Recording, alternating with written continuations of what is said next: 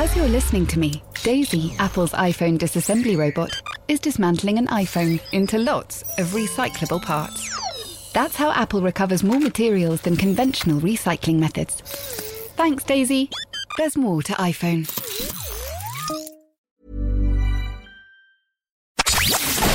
You're listening to The Times.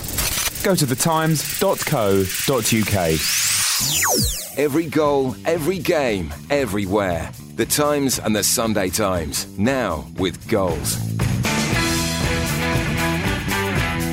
Hello and welcome to the game, the football podcast from the Times. I'm Gabriele Marcotti. And you hear me say this every week, but it's true. Every week, you can catch the highlights from every Premier League game before anyone else, except for those people who are actually in the ground, simply by downloading the Times app to your smartphone.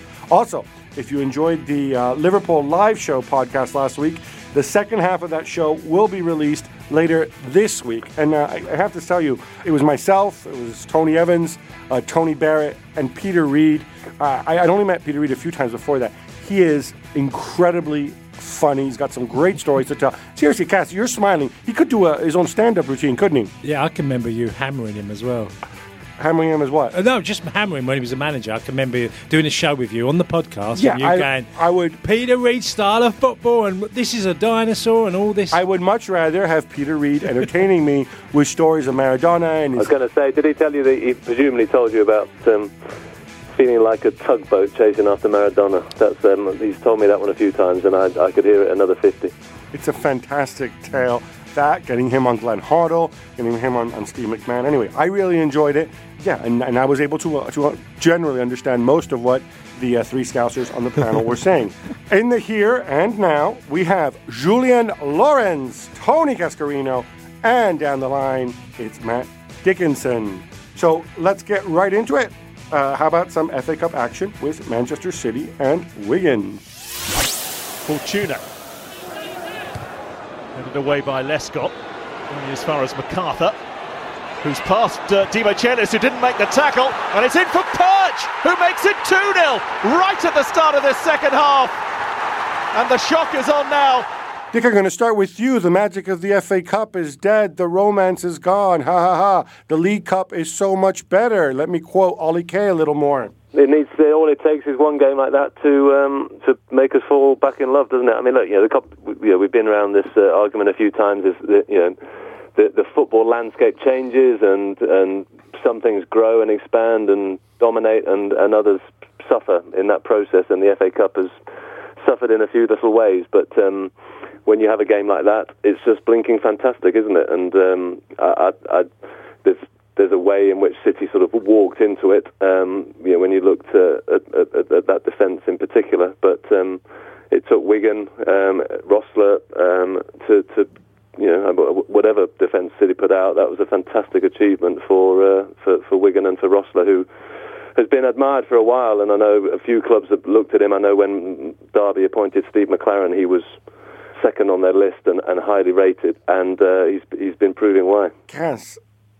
I think this is this is pretty good. We, we have we have Wigan looking to make it uh, two in a row. We have Arsenal looking to win their first trophy since since the Middle Ages. We have we have Steve Bruce right Yeah. in a in a semi final and, and the the whole City Tigers, and uh, and we have Clough Cloughie, the, his son, uh, admittedly, but still. Are you moderately excited? Yeah, I mean, I've got to say, a great weekend. I mean, Sheffield United's performance and a little bit of fear against Charlton in the first half, and then suddenly when they did get their noses in front, um, I think Wigan obviously was the outstanding performance. And sometimes we've just got to be honest and just go, hey, one team wanted a little bit more. And manager made some changes, okay, left some out, but that takes nothing away from what Wigan did in the game and the way they go about it. And let's, let's be honest, last season's cup final, Wigan were unbelievably good. You know, they beat City fair and square and in a, in a style that wasn't direct. It was about getting the ball down, move it quickly, and they were outstanding that particular game. It wasn't the biggest surprise, although obviously all the bookmakers and all of us in the media felt City send out their strongest team, which they didn't do, which I'm not quite sure why he wouldn't have. Um, Because they were playing Wigan, that's why. well, Well, then you And got your answer. home. And, you know, Wigan have been in fine form. And if anyone had watched Wigan under Uwe Rosler in the last last few weeks, would have shown that, you know, that they've got something to offer. And they've got a few individuals that can cause you problems. And, uh, hey, they wanted it a bit more. And I thought that was the outstanding difference between the two teams. I'm just imagining myself being Sheikh Mansour. I've thrown bazillions at this team. I've also hired a proper director of football, Txiki Begiristain, um, and I've hired Manuel Pellegrini, who by and large has played good football and whatever else. He's gone into the season with Vincent Kompany, who's fantastic, if a little battle worn. Matija Nastasić, who's what, 21? Martin Demichelis, enough said, and we'll get back to him in a minute, I'm sure and freaking Joleon Lescott. And, and then you go and you spend 25 million or whatever it was on Jovetic. Eh, Do we detect an imbalance here? I mean, should somebody be made to pay for this? And maybe not necessarily the manager, but but maybe the director of football. May- Maybe you should find out what was your thinking. Yeah, I, th- I think so. There's, there's, there's one thing that they, they seem not able to control is that complacency from those players, which I think has been their Is it complacency or are they just not that For good? the last three years. no, no, no. I'm Toure. talking about the central defender Yeah, I mean, specifically, yeah, right? Just to understand, I think I think they chased Eliaquim Mangala, the, the very highly rated French. but in January, But even last summer, and I think they spent far too much time chasing him when he was actually not really sure if he wanted to leave Porto. The release clause was quite high for someone like him with, you know, only 22, not much experience, blah, blah, blah. And I think they waited, waited, and then it was too late. It was too late in January, it was too late last summer, and it's costing them now, that's for sure. And just to finish on the complacency, for the, three, for the last three years, before Begiristain, with Mancini, Pellegrini, it's always the same problem. Some of those players don't care when they play games against smaller teams or lower league teams or whatever, and it's cost them so much as well again. Dicko, is this fair, the, the not caring? And Cass, I want to get you because it always makes me a bit uncomfortable when we accuse people of not caring. I, I look at somebody like Joleon Lescott. I, I mean, my reading is that it's not a question of him not caring; it's a question of him not being that good. those players are not playing regularly because they are less good um, in, Richard's case and, and in Lescott's place. But the fact is that I guess also it's a fine balance between you when you throw them in as a manager, you hope that you know this rare chance is going to invigorate that they're going to come in and with so much to prove. But actually. I guess in certain cases, these are guys who are thinking, "Well, I've not got much future at the club. You know, who, who am I proving it to?" I think they're they're they're, they're now feeling sort of a bit alienated. So they're you know, the psychology is sort of tipped tipped the wrong way, and I think um, we could see that in, the, in you know in their defen in the sort of defensive slackness, but also, as we say, we've seen you know Yaya Toure is one of those players who certainly can have days when he looks um, he looks like it's a little beneath him, um, uh, and and and as as Julien quite rightly says, there's it's it, it is a, a pattern that we've seen at City um, and and under the two the two managers, and and clearly um, quite you know, quite how he kicks kicks that out of them. The psychology of kicking that out is a is a is a is a good managerial test that that you know Pellegrini has has changed quite a few things since uh, since Mancini. He's tried to be more inclusive. He's tried to not banish players to the margins in the way that, that Mancini did, and unnecessarily so. But he clearly quite hasn't quite tapped into to, to whipping uh, a fervour out of them. And uh, there's a certain, obviously, Chelsea manager who is remains better at that than um, than his rivals. Avram Grant, thanks you. Um, Cass, can you just please help us understand? You played at a higher level than any of us, a far higher level. This whole not caring, this whole like psychological mindset. Hey, did, did you ever go to a pitch when you really couldn't be bothered and said, "I'm not going to put in any effort today because I don't care"? Or did you have you ever did you ever see any teammates do that? Yes, teammates, yes. Um, sometimes I've been guilty on the odd occasion of had my backside kicked for it. Don Howe questioned me when he was uh, at Chelsea with Ian Porterfield. But did you genuinely not care on the day, or No, was it just I- you were hungover, or Um, you were, you know? No, sometimes, look, Gab, if you were to select a team like Man City yesterday, you, I mean, my first person on the team sheet in a game like that would have been James Milner. Why? Because James will never, ever let you down. And I think that comes from the manager. You're already sending a message out to what was required against Wigan. You know, they're all, they're all good players, but sometimes you, when, when I could see myself falling short of what I was meant to be doing, I got a lot of stick, and I got it from the terraces, and I got it from players who I was playing with. That that then changed my mentality. Don Howe said to me at Cork Airport, I was injured, and I went on the tour, and I went out with the boys the night before, uh, the, the night before we were leaving after our last game. And I and he said to me in the morning, um, how how hungry are you? And I went, I'm really hungry. He went, Your I've got your contract's up in a year. He said, You went out last night, didn't you? And I said, Well, yeah, I didn't play, but I had a couple of beers, Don, and I didn't. He said, Why? Why was you out? You've got a lot to prove. You've had a couple of great moves. You've you know, you've earned a lot of money in the last probably two or three years. Surely you should have something in your belly telling you that you're you're, you know, last chance saloon. And it made me think because I think in football, sometimes you can get blasé, and success does bring failure in some levels, especially around finance. You know, once you've got that security of a great contract, and, and I think there's a little bit what Julien said about, say, someone like Yaya Toure, an incredible contract. Uh, no question, he's a great player, and you could argue that about every City player. But there are certain people in dressing rooms that, if they're allowed to be, and you don't keep the pressure on them, which certainly you could never accuse of a Mourinho's team doing, they will not quite give enough. And not quite give enough can be the difference, like it was for City against Wigan. Um, I mean, I remember a Man United uh, player um, who may or may not be Gary Neville saying that uh, Alex Ferguson always sort of wanted his defenders to be incredibly cold-minded, you know, good decision makers above all. And Demichelis makes them very, you know, for a very experienced guy, makes them very erratic decisions.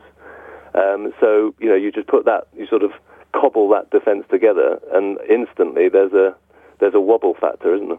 Uwe Rosler, so he was he's at Brentford. He nearly gets promoted, suffers heartbreak, mm. jumps it to Wigan, and he's hit the ground running. Um, do you like the way Wigan plays?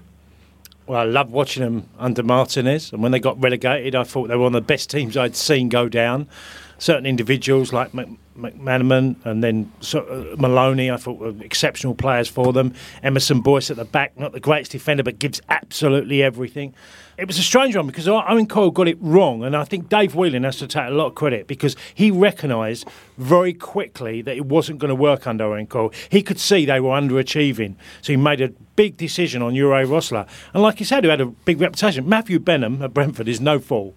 There's there's no doubt about that. He's really done his work, and you can tell by how Brentford have done since Harvey after Uwe. Although they've done better since he left. Yeah, right? but he's so maybe he was part of the problem, not part of the solution. No, I, I think he knows. He recognises good managers who are good thinking, and I mean, look. No, but I'm saying we, is he leaves he leaves Brentford, and Brentford do yeah. even better without him. Yeah, uh, but I don't suspect there would have been a great difference from where they are. I think Uwe Rosler uh, had done an amazing job at Brentford as well, and we're very unfortunate last year, Gab. But what you've got is a manager that's seen what he's got. He hasn't tried to change them too much. They're they're a side that play to their, their maximum. I feel when I've watched them, and you know you've got to you've got to say that I think Dave Whelan has done an amazing job selecting a guy that's seemingly turned the ship round very very quickly from what they that was the Wigan of last season which they weren't at the start of this season. They looked a completely different outfit from the team we saw go down. Now we seem to have turned it all back round. Now we see Wigan of what we saw last year. Dicko, you don't get to see obviously uh, as much of Wigan as, uh, as some people do, but does it look to you like last year's Wigan, or, or, or, or I mean, uh, compared to compared well, to Martinez? I mean, there's been a bit of change in, in, in manpower, but I think this, you know, the shape. Um, you know, he's he's as, as Tony says, he's harnessed what was what was good about the Martinez we're going to certainly what's you know what's left, given that he's lost a couple, a couple of key players. Um, know, everything I've heard about Rosler is that he's the, the sort of perfect sort of well not perfect, but he's just he straddles very well the the sort of manager coach. You know, he's he's you know he can run a club. He's he's bright guy, but who also works very well on the training pitch. Got some clear ideas. Um, and works very well, you know, trying to improve individual players. So he's, you know, he's to say he straddles manager coach very neatly. And as I say, he was you know, this wasn't the only job that he was considered for because of uh, what it, what he was starting to do at Brentford and uh, yeah, and everything about it. You know, he's, he's he had a good reputation on a few clubs who were, were sort of looking at him and regarded him as sort of you know the, the guy on the rise that they were going to turn to next um, if they if they had a vacancy. Santi Cazorla. Everton caught up field here, and Arsenal on the counter attack. Rosicky Ozil, Giroud, good night and thank you. Arsenal are safely delivered into the semi finals. All right, enough Wigan. Let's move on to the Emirates, Arsenal, and Everton. There were some people who were all doom and gloom about about the Gunners, and this was going to be another trophy-less season. And Giroud had, you know, gone off the rails, and Yaya was no good, and Özil was done. Would you like some humble pie, Julien? Did, was, is Wenger somehow vindicated by this? Uh, let's wait. A, let's wait a bit. I, it, it, was a good win on Saturday. Um, I, I, was there, and I, and I thought it was. I, I, thought they played really well. It was a very good Everton team. The, the the score, the final score, doesn't reflect really the, the way the game went, but I think they played really well. Ozil was much better. Giroud came on and, and made a difference as well. You know, it looked like you know if they don't win it this year, they would never win ever a trophy ever again, ever, ever, ever. So, uh, but still, let's work with them psychologically. I still think that that team could struggle. You know, mentally, they're not as strong as as um, as they should be, and and and especially what after you know what happened. in That's the a good question. So mentally is not as strong because we always talk about mental strength. A lot of times we can't explain things, but which team is mentally stronger apart from Chelsea? I'm assuming you're going to say Chelsea are mentally stronger than, yeah. than Arsenal. But apart from them, who, who else is mentally stronger? Do you think in, in the top six? In in the league, you mean? Yeah, I, th- I, think I think a team like um, like what, what my, my issue with with that this Arsenal team is the lack of leaders on that pitch. Imagine on Saturday that Everton went two one two one up instead of Arsenal. I don't know who on that pitch would have picked up the team and and and give them the momentum back to come back in that game, for example. And and that that's my issue, and that's that's why I think mentally they're not as strong as yeah Chelsea. You know, even City in a way. Not maybe not after yesterday, but yeah, but you know when when they play at, you know when when they the, the, the strongest team is on, and, and, and I do think they've got more characters in their team uh, than than than Arsenal. Dicko, were, were, you did you have your your Arsenal failure column already penned? And or I mean, no, I think I mean it's been a, uh, a season of that sort of threatened disaster before it even begun. Obviously, you know, it's, it's turned out to be a whole lot better than those sort of uh, doom-laden predictions um, uh, uh, before Ozil was signed and uh, after the Villa defeat on the, the opening day, and just the general general sort of undercurrent for the last few years. So it's it's it, it has this season. Whatever happens, and it almost uh, as you say, looks odds on that it's going to finish with a, an, an, Arsenal trophy, which in itself obviously will carry as much sort of symbolic significance as anything. You know, it, it, this is going to end up as a good season for Arsenal. Now, whether it's um, even if they finish, even sorry, even, I mean, if they finish top four and with a, and have a trophy, then that's a heck of a lot better than last season or the season before that or the season before that. I, you know, I think, I think, but you know, I think Julien is right to, to flag up that that is absolutely no room for complacency. Um, you know, there's there's you know, the Ozil signing itself. We you know we're going to be able to argue long and hard about the 42 million. Just you know whether he is um, pr- produce full value for money. I think the um, uh, as Julien says the the leadership, the the, the resilience in, in, the top in the games against their, their championship rivals, how close they are actually to a a really credible title tilt, um, especially because Chelsea are only going to get better when they sign a top striker. So, look, you know, it's definitely definitely been a good year for Arsenal, especially as it seems likely they finish with the FA Cup. I don't think anyone can dispute that. Cass, have they already won the FA Cup? Given the way, the way Dicko's talking, are you? Is this a good year, or do you still go back to the fact that if you spent the money on another striker, maybe another centre back to, to provide alternative, you might actually be top of the league right now? Mm. Their season is hanging on a really thin thread. And I mean that by we're giving them the FA Cup. They've still got two games to, to get there and it's win it. It's kind of disrespectful, isn't it? Well, it's and also I don't trust this Arsenal team. As much as we can say they've had results, I don't trust them. And what Julien said and what Matt said, there's there's questions there. That look, Man United have been awful this year. That's allowed Arsenal to be far higher than they should have been with the failings of United. City are a side that should be 10 points clear of Arsenal. And through, I, I feel, I look Chelsea as well. Oh, well, yeah. And you look at them and I think it's going to be a massive march for Arsenal. And if they didn't win the FA Cup and they just about make fourth place, I would have real serious reservations about Arsenal signing again a new contract, three year, whatever he's been offered, because I just feel that the Emirates is hanging really close to being a bad atmosphere. If you'd have been at the game with Bayern Munich, and they they under uh, they understood that they lost to a very good team, but this performance at Stoke and the way they played, Arsenal fans were furious with the way they they had gone about their business. And I don't really believe that we can look at a team that's going to achieve, you know, they could win the FA Cup by playing against sides that are far lesser sides than they than them themselves. But I wouldn't give it to I wouldn't give it to them at all because I, I'd still think that team, the core of that team, there's major question marks around whether they've got the character and the leadership. Because I, I don't see it on a week to week basis. I think they've had a, a lot of good performances, and when they are good, Arsenal shine and they can look exceptional. The game against Everton at the weekend was really close. It was so so close, and ended up looking like a, a, clear, a real clear victory, which it wasn't. Well, and yeah, I mean, as, as Tony said, there's no case for sort of.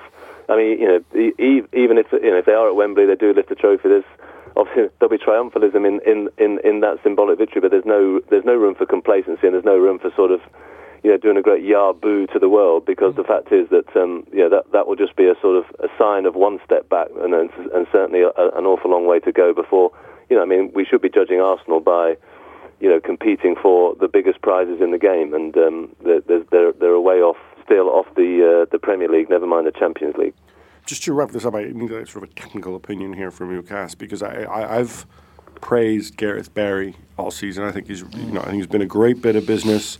Um, I, I, thought they were very clever the way you know they, they got him basically for nothing. It's been a calming influence. And then I see that that tackle. I, am just wondering how does somebody at his age all of a sudden like just get so uncoordinated and do something like that? And and that really did change the game, didn't it? Mm, I yeah, mean, it, did, it, yeah. it, you know, without that, we might be having a different conversation right now. It, does it just happen sometimes? I mean, I've, everybody makes mistakes, God mm. forbid, but that's not the kind of mistake I would associate with Gareth Barry. I would associate mm. Gareth Barry making a mistake where somebody runs past him and he can't catch him, mm. or or when he miscontrols a ball or something like that.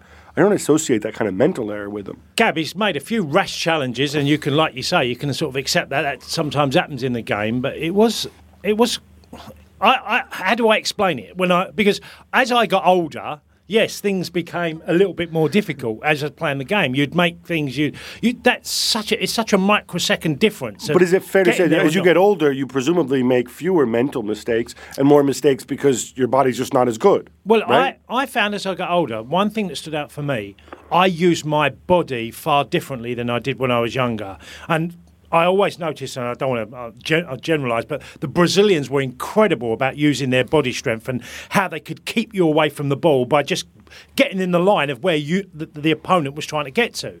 And I think as I got older, I got a bit smarter in as in not losing the ball purely be, being able to protect it, but if you, as you obviously as the legs go slightly, if you get it slightly wrong, you can look like you said ungamely it seems that he lost his bearing. He didn't yeah. know where Oxlade Chamberlain was, where the ball was, where he was, which way the goal was. Well, he, he was very like, afraid, Julien. Yeah. Because obviously Oxlade Chamberlain, a young kid, he's got an electric pace. He got a little bit frightened. He knew that he was in trouble. And with that, he's tried to get himself in a position to stop Oxlade Chamberlain get there. And then it looks like it did, you know, awkward. Yeah. Moving on to our debate, we touched upon this last week, but we're delighted to have Dicko here to discuss this properly and not just Rory Smith. As you probably know, the FA uh, created their own commission to uh, go and help English football. Uh, it's a novel idea because they've never created commissions and committees like this before, and they've never had root and branch reviews or anything like that.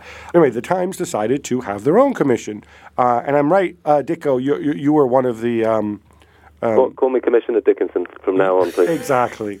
we have Commissioner Commissioner Dickinson, Assistant Commissioner Kay, and um, foot soldiers uh, Matt Hughes and Rory K. Smith. Uh, seriously, it's, it's a really, I thought, really interesting, well reported series of, of articles running from um, Friday of two weeks ago to Wednesday of last week. Um, there's a whole YouTube, Google hangout with it. But Dick, I want to take advantage of the fact that you're here with us. Uh, there were four broad suggestions that came out of it. I just want to go through them, get some input here. One of the suggestions is for the Football Association to double its annual investment in grassroots facilities to pounds 24 million and to make increases in funding for coach education. Now, um, I was a little bit confused, Dicko, about this because I read the story and then it, it included the FA's response. And they As you're listening to me, Daisy, Apple's iPhone disassembly robot, is dismantling an iPhone into lots of recyclable parts. That's how Apple recovers more materials than conventional recycling methods. Thanks, Daisy. There's more to iPhone. It's that time of the year. Your vacation is coming up. You can already hear the beach waves, feel the warm breeze, relax, and think about work. You really, really want it all to work out while you're away. Monday.com gives you and the team that peace of mind. When all work is on one platform and everyone's in sync, things just flow wherever you are. Tap the banner to go to Monday.com. Ryan Reynolds here from Mint Mobile. With the price of just about everything going up during inflation, we thought we'd bring our prices down. So to help us, we brought in a reverse auctioneer, which is apparently a thing. Mint Mobile unlimited premium wireless. Ready to get 30, 30, bit to get 30, bit to get 20, 20, 20, bit to get 20, 20, bit to get 15, 15, 15, 15 just 15 bucks a month. So, Give it a try at mintmobile.com slash switch. $45 upfront for three months plus taxes and fees. Promo rate for new customers for limited time. Unlimited more than 40 gigabytes per month. Slows. Full terms at mintmobile.com. say that they're spending more than 100 million actually on this and uh, no other football association in the world spends as much money as they do. Uh, so two questions for you. A, is this true? And B, if they're spending more than everybody else in the world, uh, then maybe the problem isn't the amount of money they're spending, but the fact that they're hiring a bunch of numpties and incompetents. Well, it's, it's a big, it's a big subject, but I mean, the, the, the main points to be made are that one, the uh, that there's a lack of municipal uh, funding for. I mean, most pitches are owned by um, local councils, and that uh, the funding for that is in their discretionary spend. So obviously, when times are tough, and perhaps even when times aren't tough, the obvious thing to start cutting back is is you know do you actually put some half decent uh, dressing rooms on that council pitch, or do you just leave it to rot as it is? Do you go and build a nice new uh, 3G pitch that's usable 24/7 and um, uh, keeps our you know, kids playing when it's the, the whole of Britain is waterlogged, um, or or do you, you know spend that money on something else? And and obviously a lot of the time it's being spent on something else. So there is a there is a sort of overall funding problem there. But to, to boil this down to football's issue, I mean, it is it's one of those things that we sort of know about, and then occasionally we do a series like this, and I think it's why it's so worthwhile. It reminds you of the just how sort of upside down the world can get sometimes. The FA have a turnover of around three, just over 300 million. Of that, they give about a third, which is about 100 million. Um, my math tells me to sort of back into the game. Now, of that, almost half, um, 43 million, goes to the professional game. Um, an awful lot of it, obviously, through FA Cup prize money and uh, broadcast um, fees and so on. Now, you know, uh, it's one of those figures to say that's just sort of been there for, for some years now, and we sort of, I don't know, we just ignore about it, ignore it, forget about it. But you, you, you know, you suddenly get sort of brought back to it and go, hang on a minute. So the FA, you know, which is there to to, to, to fund the game and, and and obviously to pay for the coach development and to to to um, you know, nurture the grassroots, is giving uh, an awful lot of money um, back to, you know, for example, if Arsenal do win the, the FA Cup as we're talking about, Arsenal will take about four million quid of FA money, and at the same time, the FA puts only 12 million total into into facilities, um, much needed facilities. Now, you say this, the, that is clearly bonkers. Ian Watmore, a former FA chief executive, decided to sort of take on that figure, just say, hang on a minute, this is crazy.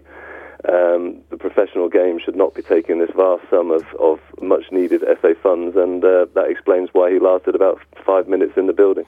All right, so obviously, Julien, there's no counter argument that if Arsenal didn't get four million pounds for playing the FA Cup, that they would go and oh look, there's no money in it. We're not interested. We're going to go and, and, and we're going to play uh, a bunch of those like numpties with French names that we've never heard of playing in the no, Arsenal that's true. For, I mean, for me, the, the grassroots problem in this country is about structure. My, my son is turning five in May. If you know, we live in North London. If you want to find a club for him to play and train in Barnet. midweek, for example, yeah, but yeah, I mean, if you want to, where he trains in midweek and plays, you know, some some little games to have fun on the weekend. or strike me as one of those, can you say, one of those psycho athlete parents. Like, No, my no, son no, is turning five. He needs a club to train. Like, No, no, no, no. I'm just saying. I'm just saying it's about structure. crazy. No, it's about structure. In France, wherever you live, if you live in Paris, if you live rest in the country, you've got a club almost everywhere. everywhere in a small town, in a big town, in an arrondissement, in a, in your in your neighborhood. You've got club everywhere where you can start at four. You train with your usually your school friends or whatever. You play some some little games, and then you go on when you're six, seven, and, and then you start playing more competitive football later. And, and if you're good, then you get you get spotted by bigger clubs, and you go to an academy. and Julien, can I just uh, this is Yeah. a, this is a crucial point, isn't it? That those local clubs, I mean, and Mm. correct me if I'm horribly wrong, which which is often the case, is that they, there is a lot more municipal Exactly. stre- setup and structure and funding and you know, um, organisation around those clubs, isn't it? I mean, Britain has relied on this volunteer culture for you know for for decades now. That's the whole roots of our game. Whereas in in France, Germany, and so on, there is a lot more municipal structure to the whole sporting system. Here, the, the culture is different. You know, you, you play for your school. We don't play for school for your school in France. There's no football in, in our schools in France. You play for your local team. There- There is a huge erosion of the state system, yeah, down to down to nothing in in, in Okay, terms I- of sport in this country. Oh, I mean, I, we, we all see the benefit of, I, I would hope, of, of kids doing doing sport and in their spare time and having structures to do it. Cass, I want to know from you though, how much does it really impact on the professional game? Because to me, there's a bit of a disconnect here, right? Where we talk about grassroots facilities and being as inclusive as possible, and mm. and you know, it's not just let's face it, young boys are the ones who are going to play for England in the future. It's mm. obviously also women. It's also you know overage people. It's it's physically challenged people. We all want these structures for them to go and do sport, but mm. Then we go and we judge the FA on how much England has won. Because I, I when, when I made, when I, I wrote a blog about this last week, one of the first question when I said, "Look, you guys really aren't doing that badly," and they're like, "Oh, when's the last time we won a major trophy?" As if winning a major trophy means everything's fine with your system, mm. and, and and the reverse. I mean. Is it really that important, or should the money actually, rather than having a billion 3G pitches all over the place, you know, should the money be spent on taking like the top 1,000 footballers per age group mm. in England and making sure that those guys are looked after? If your goal is to produce more English players. What, one of my biggest problems I've always felt is that there is this thing on numbers. We always have to have so many. If you look at clubs, and I mean, I hear all the time clubs are taking a huge amount of numbers of players just so someone else can't get them. And that's very common. I mean, I've looked at academies and I've seen how they carry on. They only must play against other academy sides. And Gab, the biggest change in me, I always, I think when I talk about football, I always think of things that I did in my career and things that I benefited. And obviously, I played in France for six years, and I saw, which I believe, and I still stay to this day, I saw kids playing the ga- games on the pitches before matches, and I used to think. How unbelievably gifted they are at this age. I'm talking 9, 10, 11. Watch them regularly. I used to think they're so smart. And I might have been biased because now I'm there watching. I forgot how good kids can be in England. Right. But I, I did see a difference in technique, totally in technique. And one thing I've always said that I feel one thing we fail miserably on is our coaching. Not, I don't mean as a team, as taking a group ta- training session.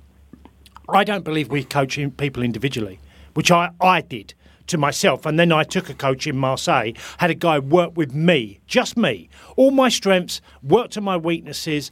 And I think we don't, we haven't got there yet where we're going at a football club or even at youth level where we work on individuals instead of doing all one training session. I think we've got to try and get to the one on one situation because you can put a team together, you can construct a team, but that's further down the line. I think one on one is the biggest difference I, I noticed in me and I saw far more common in France than I did in England. Amen. Amen to all that as well. All right, the, the, the next suggestion here the Premier League to tighten its, quote, homegrown players ruling, requiring each club to include a minimum of 10 homegrown players in a 25 man squad list.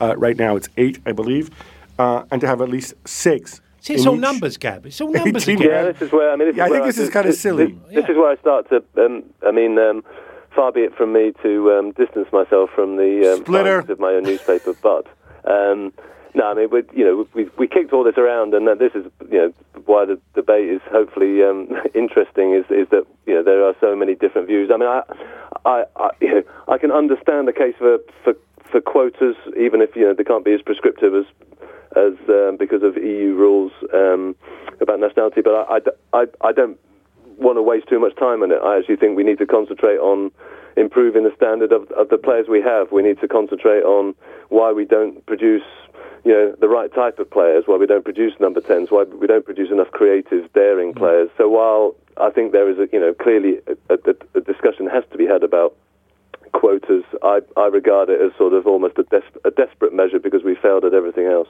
Might one of Can the. I- Uh, can- sorry, can can I I- just. Go ahead. I just want to add to what Matt and Matt said there. When we look and we look at certain positions, the number 10, how big and important the number 10 position has been in world football for all other countries.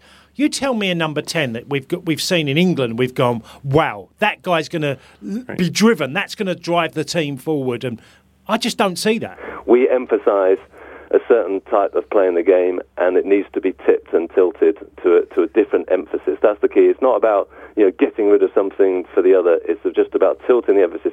But, I mean, Julien will back me up on this 100%, and um, you know this this this culture is right through every team. It's down at eight. It's even through the blinking press team. I mean, we go and the England press team plays foreign opponents. And um, and as Julien um, knows from having weaved all around us, um, like the skillful player he is, even the English press team is rudimentary and basic and runs around very hard, and I'm very guilty of this, and does it with far less skill than every single one of our foreign opponents. I have to agree with that. No, just on the number 10, I think Ross Barkley was outstanding on Saturday in the number 10 role just behind Lukaku. And I know Matt put a debate a bit on, on Twitter about Roy Hodgson would be completely stupid not to take him to Brazil, and I, and I completely agree. And if he doesn't go to But Brazil. Rooney I- plays I- in that role.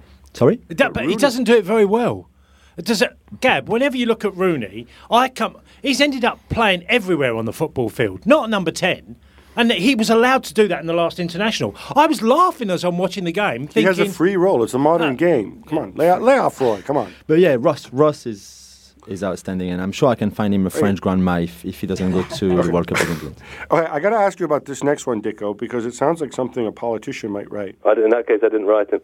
A comprehensive review of the loan system and exploration of the possibilities raised by formal affiliations or partnerships between Premier League clubs and those in lower divisions to try to overcome the quote blockage unquote faced by young players after turning professional.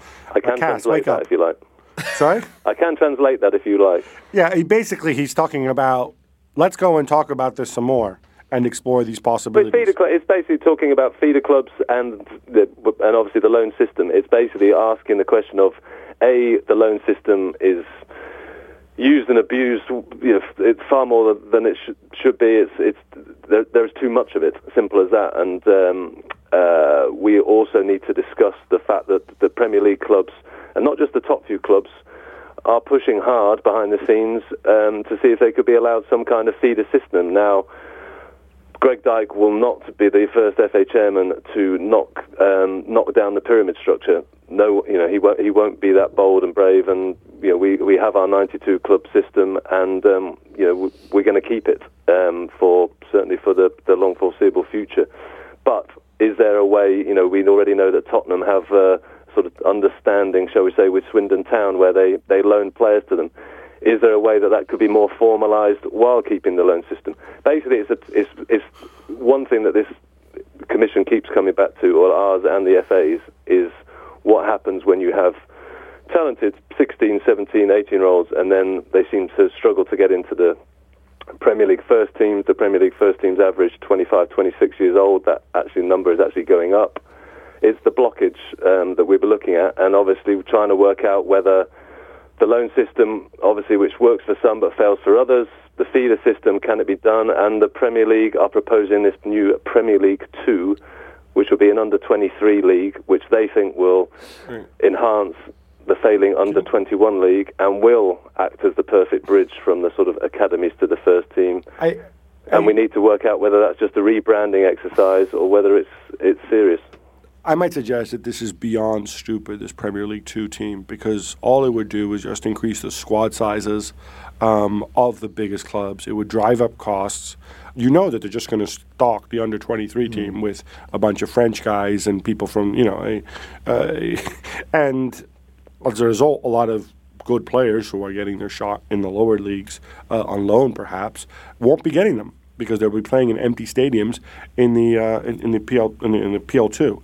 I think the loan system's fine. I'd like maybe explore other things like co-ownership Yeah, I mean, th- they love they love a loan in this country, don't they? They have, you, you've got like a special loan window for the championship clubs. You but can don't go do it in one leagues. month. It's enough of this like one month loan. Like, It's why not have a have a season long loan? Exactly. Look at some form of co-ownership where, where, where you benefit based on the player's development. Inevitably, you'll loan players to clubs where you like the coaching staff or you have some affinity, right?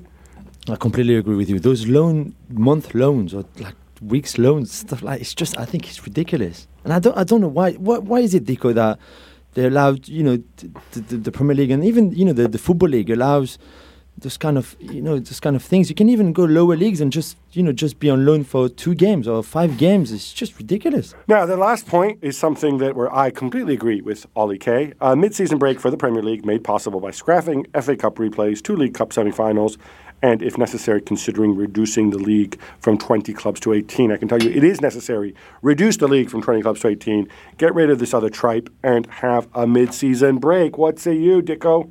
Um, I, I agree with it, provided uh, provided we are reducing the number of games, and you can't have a mid-season break unless unless you are, because obviously you're just going to be cramming um, the same amount of fixtures into even less time. I, I'd personally. Mid-season break will will help, but uh, you know we just outlined you know these massive cultural um, problems that we've been talking about, and it, do- it doesn't make those go away. So it's it's you know it it, it, it may help slightly freshen up um, some of our players for a, a big tournament, but I, you know it's it's um, it's a pretty small change when we're talking about the scale of um, of problems that we discussed before. And Julien, the great thing about a mid-season break uh, is that it would allow clubs uh, to to go on tour and pursue more of those exactly because they they they continue to establish themselves as, as, as uh, global brands and then pursue all those lucrative opportunities in uh, in in the Far East and the Gulf. Exactly. I mean, you know, Boxing Day is, is magical. Is all of that. It's brilliant. I like it. Everybody likes But it. But wouldn't it wouldn't it be much better to go and play a friendly against Al no, but you can still do Boxing Day. You can play on the first of Jan, like like. but you play usually but play in Abu Dhabi. and then no, and get then get three weeks off in January. Well, no one cares about January anyway. Well, Gary, Gary and Gary Jacob can just fill the paper with transfer. fa- Yeah, transfer exactly. We can all go on holiday. And a few clubs who are knocked out in the, the FA Cup early go there anywhere for a week of training or something. So, you know, may as well do it properly and Warm in the weather rules. training, I think. Is it, and it's compulsory. I think it's obviously necessary that the journalists should go out and report on warm weather training. All right, enough of this. Uh, but we, we, we, you can go online. You can comment. I said if you've got uh, some time, it, it is it is actually pretty good. Ollie Kay moderates and uh, and presents and tries to keep uh, uh, Dicko and um, Rory K under control. Um, so go check it out. All right, time for some quick hits. Hull City beat Sunderland to advance to a Wembley semi-final against Sheffield United, who overcome Charlton. Cass, you showed some love for Curtis Davies in your inquest. Any shot he might get Hodgson's attention? Probably too late. He wasn't in the 30 man squad. Um, But give, given how humdrum the England centre halves are, why not? he's certainly a far better player and a more accomplished player, Curtis Davies, than he was two or three years ago, where there was always, I always felt a, a mistake in him. Um, I thought his performance and. I looked at Steve Bruce and thought I, I played with Brucey at Gillingham, and I saw him mature and get far better. The pl- player he was at Gillingham, obviously, and he ended up at Old Trafford, and his ability to leap and head. And so a bit of that in Curtis Davies. I thought he he's he's in a a side that really is a championship back four. But I thought he led it brilliantly against Sunderland. And I thought he's a real improving centre half. And I tell you what, sometimes people get better in the latter ages and the, the years in football, and I think he's one of them. Speaking of Roy Hodgson, Dicko, uh, what did you learn about England after their friendly with Denmark last Wednesday? And by the way, feel free uh, to chime in on our campaign for to get Curtis Davies in the England team.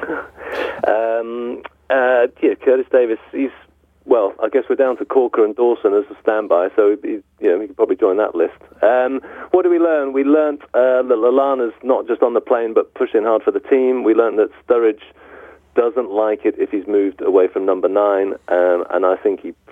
I mean, clearly he's thriving um, as a central striker, but you know he's got to remember to a bit of versatility isn't uh, isn't harmful for a player. I think there was a massive overreaction to Rooney's poor first half. The idea I saw floated by a few of my colleagues that England should look beyond Rooney now, I found um, pretty daft. And I think we learned that Ashley Cole can't be written off just yet. Um, I think there's a, a fascinating little three-way battle with him, Baines, and Shaw. Uh, and to be honest, um, you know, I think there are question marks against all of them, um, Baines included. And and as if if I'm picking a squad tomorrow, I do not lightly jettison Ashley Cole. Samuel Eto'o scores his 300th career goal at club level and impersonates an old man with lumbago as Chelsea defeat Spurs 4 0. Julien, you have 25 seconds to reflect on Samu's greatness. I think at his age, because he's closer to 40 than to Stop. 30, actually, he's, he's really good. And, and we saw how sharp he was on the first goal after the Vertonghen's mistake, for example. And and maybe not at his best, obviously, and, and his best years behind him, but still very, very, very useful striker and, uh, and doing well for Chelsea. Tim Sherwood mixes it up with Kyle Walker on the right wing, at least initially. Aaron Lennon through the middle, and not a single summer signing in the lineup. He says, quote, top fare ain't to happen, and his players are gutless. Cass, do you sense a bit of a double standard when uh, AVB said something less uh, accusatory of his players? And also, what responsibility, if any, does Tim bear in all this? A lot because Tim's been given an opportunity, and I think initially took the job. He he changed things quite dramatically and getting Adebayor in and played Soldado alongside him quite quickly. It's gone a little bit away from that at the moment, and I, I didn't quite get Lennon's role because I completely lost what he was trying to do on the pitch. Aaron Lennon, or what he's asked to do. Carl Walker pushing him forward didn't suit him at all. Thought he struggled. Um, it was a close game for a while, for probably for for probably just about half time. It was pretty even, although Chelsea did have some chances. Um, Tim's never made a signing at a football club, and I now believe that Tottenham's probably the biggest reconstruction of the Premier League because, as you said, all the money, 93 million was spent, no one was in the lineup. Yes, some injuries and yes, some on international duty, but not to have anybody involved in the starting lineup says a lot where Tottenham are as a club. Manchester United roll over West Brom 3 0. Dicko Davy Moyes sent a letter to season ticket holders thanking them for their support and urging them to have faith. Uh, was this a sign of Moyes' strength or of Moyes' weakness? Um, I think it was probably a sign of sort of P.S. Please don't go uh, bananas at me and the team if we uh, if we lose some very big, big games coming up. I mean, the fact is that uh, they have Liverpool at home. They have the return against Olympiacos. Um, I think they have West Ham away and then City back at home, and those are four games that, uh, well, potentially could break Moyes. I, I, I don't think it will happen. I hope it doesn't happen. But um, you know, you just imagine how um, mutinous the mood could get if they're being um, outplayed and um, tonked at home by uh, by Liverpool and City and knocked out of the Champions League. I think that Olympiacos defeat, the way they played, it seemed to just sort of tip a lot of the fans. I think know they'd been following Fergie's instructions to to get behind Moyes. They'd been a bit patient, but I think just the manner of that defeat, certainly from the feedback I've had, um, just say basically strained the patience too far. And I think um, there's just some huge games coming up, and uh, Moyes is just trying to buy himself a little bit of uh, a little bit more time. Southampton win at Palace, and Adam Lallana steals the show. Julien, I think we can consider him an England regular now. Put him in context. If he were French, would he be going to the World Cup? Oh yeah, we would have him every day. I mean, he must be a bit French. He plays with too much flair to be English anyway. But hey, you, yeah, you- Lallana and Ribery out wide. You like yeah, that? yeah, Benzema in the centre, Pogba Yeah. behind. Yeah, I like that. But yeah, Actually, all you need is Pogba. You don't need anybody else. True, maybe.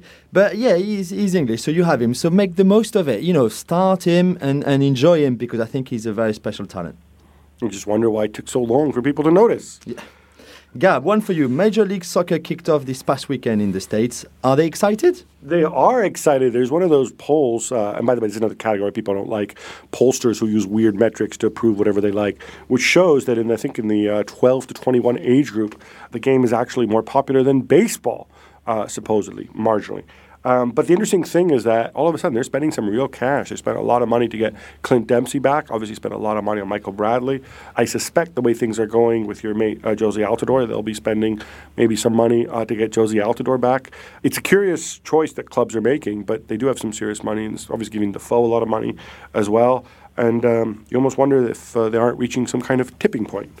Thank you so much. You've been a tremendous audience. Thanks to my guests this week. It's Julien Laurens, it's Tony Cascarino, and from beautiful downtown Mortlake, it's Matt Dickinson. Now, a quick reminder that you can download the second half of our special live show from Liverpool later this week.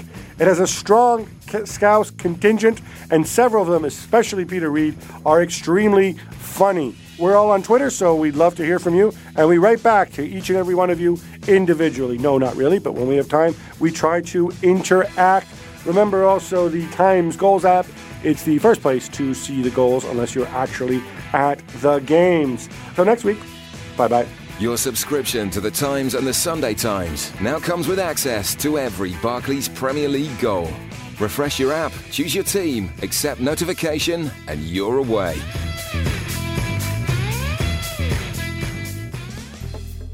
Hi, I'm Tim Montgomerie, the presenter of another Times podcast from the opinion pages called Did You Read? It's the perfect weekly snapshot of some of the best writing in the newspaper. Find out more by heading to thetimes.co.uk slash comment central and search Did You Read to subscribe on iTunes. As you're listening to me, Daisy, Apple's iPhone disassembly robot, is dismantling an iPhone into lots of recyclable parts. That's how Apple recovers more materials than conventional recycling methods. Thanks, Daisy. There's more to iPhone.